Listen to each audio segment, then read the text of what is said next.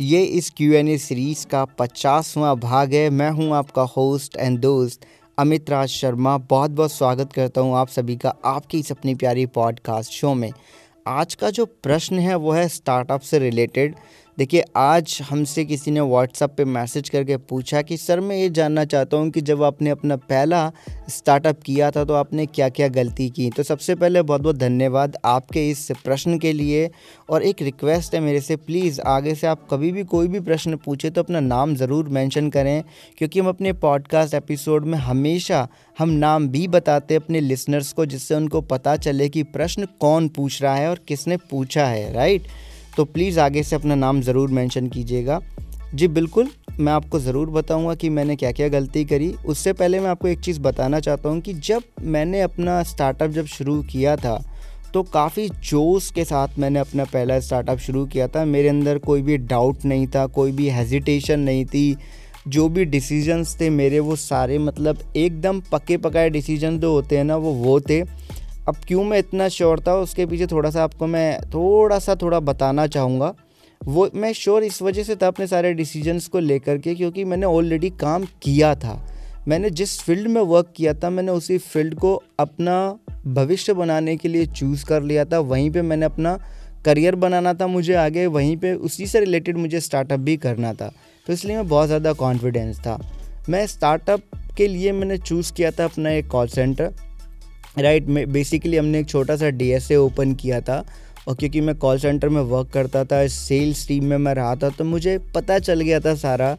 आ, क्योंकि मैंने अपने जहाँ पे वर्क किया था वहाँ पे मैं टाइम्स के प्रोसेस में वर्क करता था तो वहाँ से क्वालिटी कम क्वालिटी से लेकर के मतलब कस्टमर एक्सकलेशन से लेकर के सेल्स ऑपरेशन मतलब काफ़ी कुछ मैंने वहाँ सीखा था।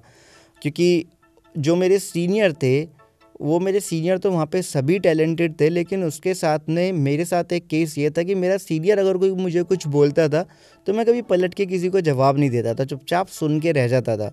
और ये चीज़ कहीं ना कहीं हमारे सीनियर देखा करते थे, दूसरों को बताते थे कि देखो यार ये लड़का कितनी रिस्पेक्ट करता है उसको कुछ भी बोल लो, कभी भी इसने आज तक जवाब नहीं दिया। हालाँकि इसकी गलती भी नहीं होती है, पूरी टीम की गलती होती है, फिर भी कभी कुछ नहीं कहता है। तो ये चीज़ उनको बहुत पसंद आई थी और उसी की वजह से ऐसा हुआ कि मुझे हमेशा उन्होंने ऐसी डिफ़िकल्ट सिचुएशन में डाला, हमेशा कि जहाँ पे मुझे सोचना पड़ता था कि यार इस सिचुएशन में मैं कैसे रिएक्ट करूँगा। जैसे कि आ, मैं आपको एग्जांपल देता हूँ मैं सेल्स में वर्क करता था तो उन्होंने मुझे एस्केलेशन में एकदम शिफ्ट किया पूरी टीम की एस्केलेशन दे दी। तो जब हम सेल्स करते हैं तो एस्केलेशन को हैंडल करने के लिए एक अलग आपका टेम्परामेंट चाहिए होता है एक अलग आपका पेशेंस लेवल चाहिए होता है। और जब आपको सेल्स करनी होती है तब तो आप थोड़ा एग्रेसिव हो सकते हैं तो एस्केलेशन में नहीं हो सकते। तो इसी तरीके से मेरे बार बार मतलब एक महीने में दो तीन बार मेरा ऐसे वर्क चेंज हो जाता था और मैं हर वर्क बड़ी अच्छी तरीके से कंप्लीट करता था। तो मेरे को पता था, ऐसे काम करते करते कि हायरिंग कैसे होती है, किस तरीके से टीम बनाते हैं, किस तरीके से टारगेट सेट करने हैं, कैसे कस्टमर का एस्कलेशन झेलना है, या उनको कैसे एंटरटेन करना है, किस तरीके से अपने प्रोडक्ट को डेवलप करना है मतलब सब कुछ मैं सीख चुका था।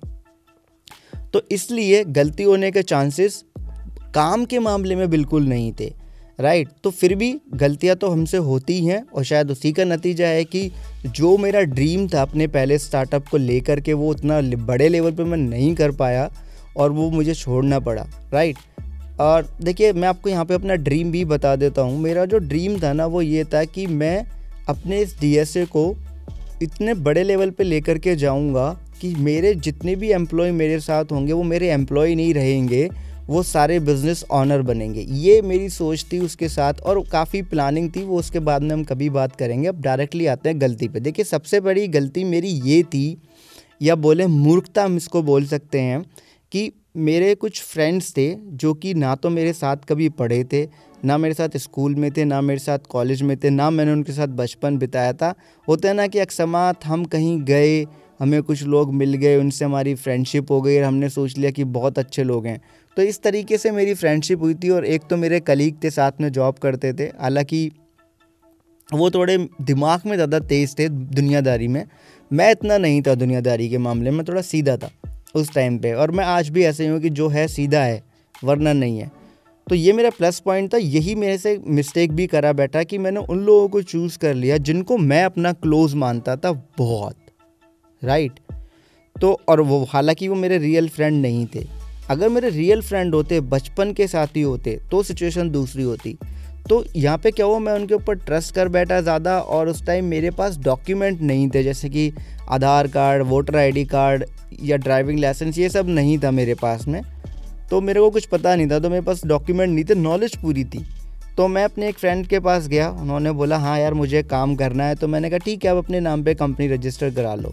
और जब कंपनी रजिस्टर्ड हुई तो शुरू में ही मुझे साइन मिल गया था कि यार मेरे साथ कुछ गलत होने वाला है, लेकिन फिर भी होता ना कि यार इंसान सोचता है कि कि नहीं हम बदल लेंगे। लेकिन मेरे साथ केस ये था कि मेरे को नॉलेज था तो मुझे पता था, मेरे बिना तो ये चल नहीं सकते।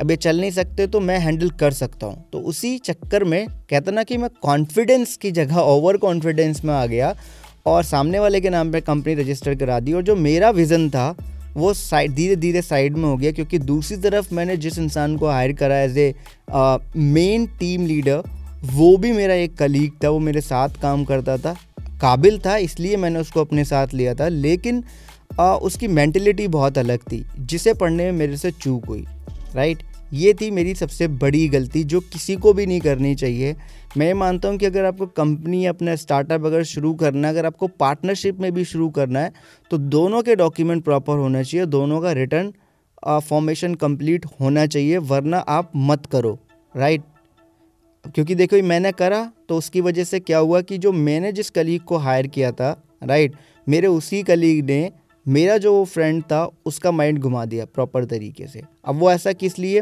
क्योंकि मेरे को चीज़ें आती थी, उसको नहीं आती थी तो ऐसे में ना एक दूसरे को कॉन्फ्लिक्ट करके थर्ड पार्टी का मज़े लेना काफ़ी ईजी हो जाता है। तो वो चीज़ हुई। दूसरी मेरी सबसे बड़ी मिस्टेक ये थी कि जब मुझे पता लग गया कि हाँ यहाँ पे ये चीज़ कुछ गलत हो रही है तो मैंने ना सामने से बैठ के शॉर्ट आउट करने की कोशिश नहीं करी। मैंने ये करा कि मैंने वहीं पे दो टीम डिवाइड कर दी। और जो कि मेरी दूसरी सबसे बड़ी गलती थी, जबकि मुझे जो इशू था वहाँ पे वो मुझे शॉर्ट आउट करना चाहिए था। या तो वहाँ पे शॉर्ट आउट होता है यहीं से मुझे बैक ऑफ़ करना होता था।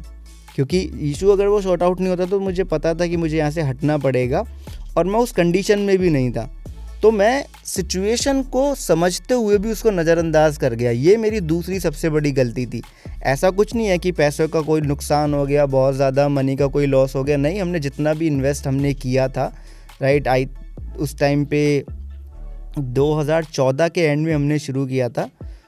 तो हमने जितना इन्वेस्टमेंट किया था, हमने अपना अपना इन्वेस्टमेंट वापस निकाल लिया था काम करते हुए। मेरे कोई ऐसा लॉस नहीं हुआ था ओके लेकिन ये कॉन्फ्लिक्ट थे जिसकी वजह से हम आगे नहीं बढ़ पा रहे थे। तीसरी जो मेरी सबसे बड़ी गलती वो ये हो गई कि जैसा कि मैंने आपको बताया कि दूसरी तो मेरी ये थी कि मैंने इशू शॉर्ट आउटेड नहीं किए। ना ही मैंने डिस्कस किया, ना ही मैंने बात करा। मैं बस काम पे इतना फोकस हो गया कि मेरे को रेवेन्यू जनरेट करना है, मेरे को टीम को बड़ा करना है नेक्स्ट लेवल पे लेने जाना है, लेकर के जाना था। मेरा माइंड बस इसी तरफ़ चलता था। मैं सोचता था इशू है, चलो जब हमारी अर्निंग बढ़े अर्निंग बढ़ेगी, हमारी कंपनी ग्रो करेगी तो इशूज़ भी शॉर्ट आउट हो जाएँगे। मैं ऐसा सोचता था, जो कि गलत साबित हुआ। ओके इसके बाद जो मेरे से गलती हुई वो ये कि इशू शॉर्ट आउट ना करके मैंने तुरंत वहाँ पे एक टीम बनाने का सोच लिया कि मैं इस टीम को अपने तरीके से हैंडल कर लूँगा अलग टीम बनाऊँगा। जो कि उन लोगों को ये लगने लगा कि, अरे, कंपनी तो इसके नाम पर रजिस्टर्ड है। असली ओनर तो ये है। ये बीच में अपनी कंपनी बनाने लगा है खुद इसके अंदर अंदर ये भी आगे चल के अलग हो जाएगा। कुछ इस तरीके की उनके अंदर मिसअंडरस्टैंडिंग हो गई।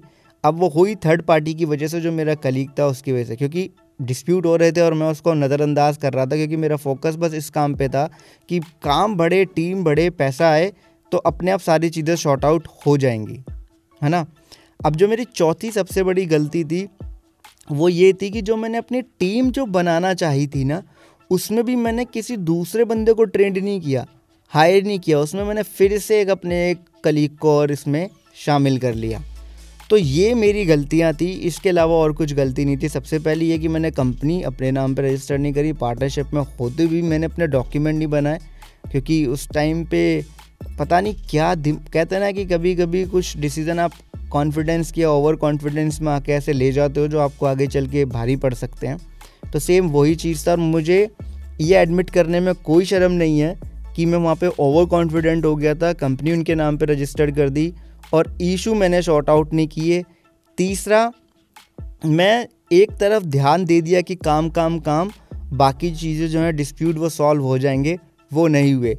चौथी सबसे बड़ी गलती ये कर बैठा कि टीम बनाने के लिए तो चला, लेकिन टीम फिर से वही गलती कर दी, किसी कलीग को ही साथ साथ में ले लिया।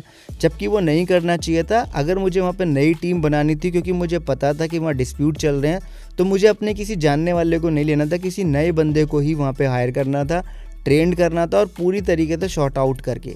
तो इन सारी चीज़ों का आउटकम ये हुआ कि जब वहाँ से छुट्टी लेके जब मेरी माता जी की तबीयत ख़राब हुई, मैं अपने घर आया, तब मैं वहाँ पे दो दिन बाद जब मैं कंपनी में गया तो मैं एक्स हो चुका था उस कंपनी के लिए राइट तो ये सारी चीज़ें, इससे मुझे लर्निंग मिली बहुत बड़ी और आगे चल के मैंने ज़िंदगी में कभी ये गलतियाँ दोहराई नहीं हैं। और यही मेरे अंदर एक अपने आप एक कमिटमेंट रहता है कि लाइफ में एक गलती जो आप कर चुके हो, वो कभी रिपीट नहीं होनी चाहिए। ये मेरा सेल्फ कमिटमेंट है शुरू से ही। आशा करता हूँ कि आपको थोड़ी बहुत इन्फॉर्मेशन इस मेरे एक्सपीरियंस से मिली होगी। अगर मिली है तो प्लीज़ बताइएगा ज़रूर। पहला स्टार्टअप था, अगला भी एक और स्टार्टअप मैंने किया था, उसके बारे में भी बात करेंगे हम। जब भी कोई नया सवाल हमारे सामने आएगा। तो चलता हूँ, विदा लेता हूँ, आपसे मिलूँगा अगले पॉडकास्ट एपिसोड में। तब तक के लिए खुश रहिए, मुस्कुराते रहिए, अपना ध्यान रखिए, क्योंकि आप बहुत ही मूल्यवान है। जी हाँ कभी कभी हमारी मूर्खता ही हमें सब कुछ सिखा जाती हैं। अपना ध्यान रखिएगा और ज़िंदगी में आगे बढ़ते रहिए।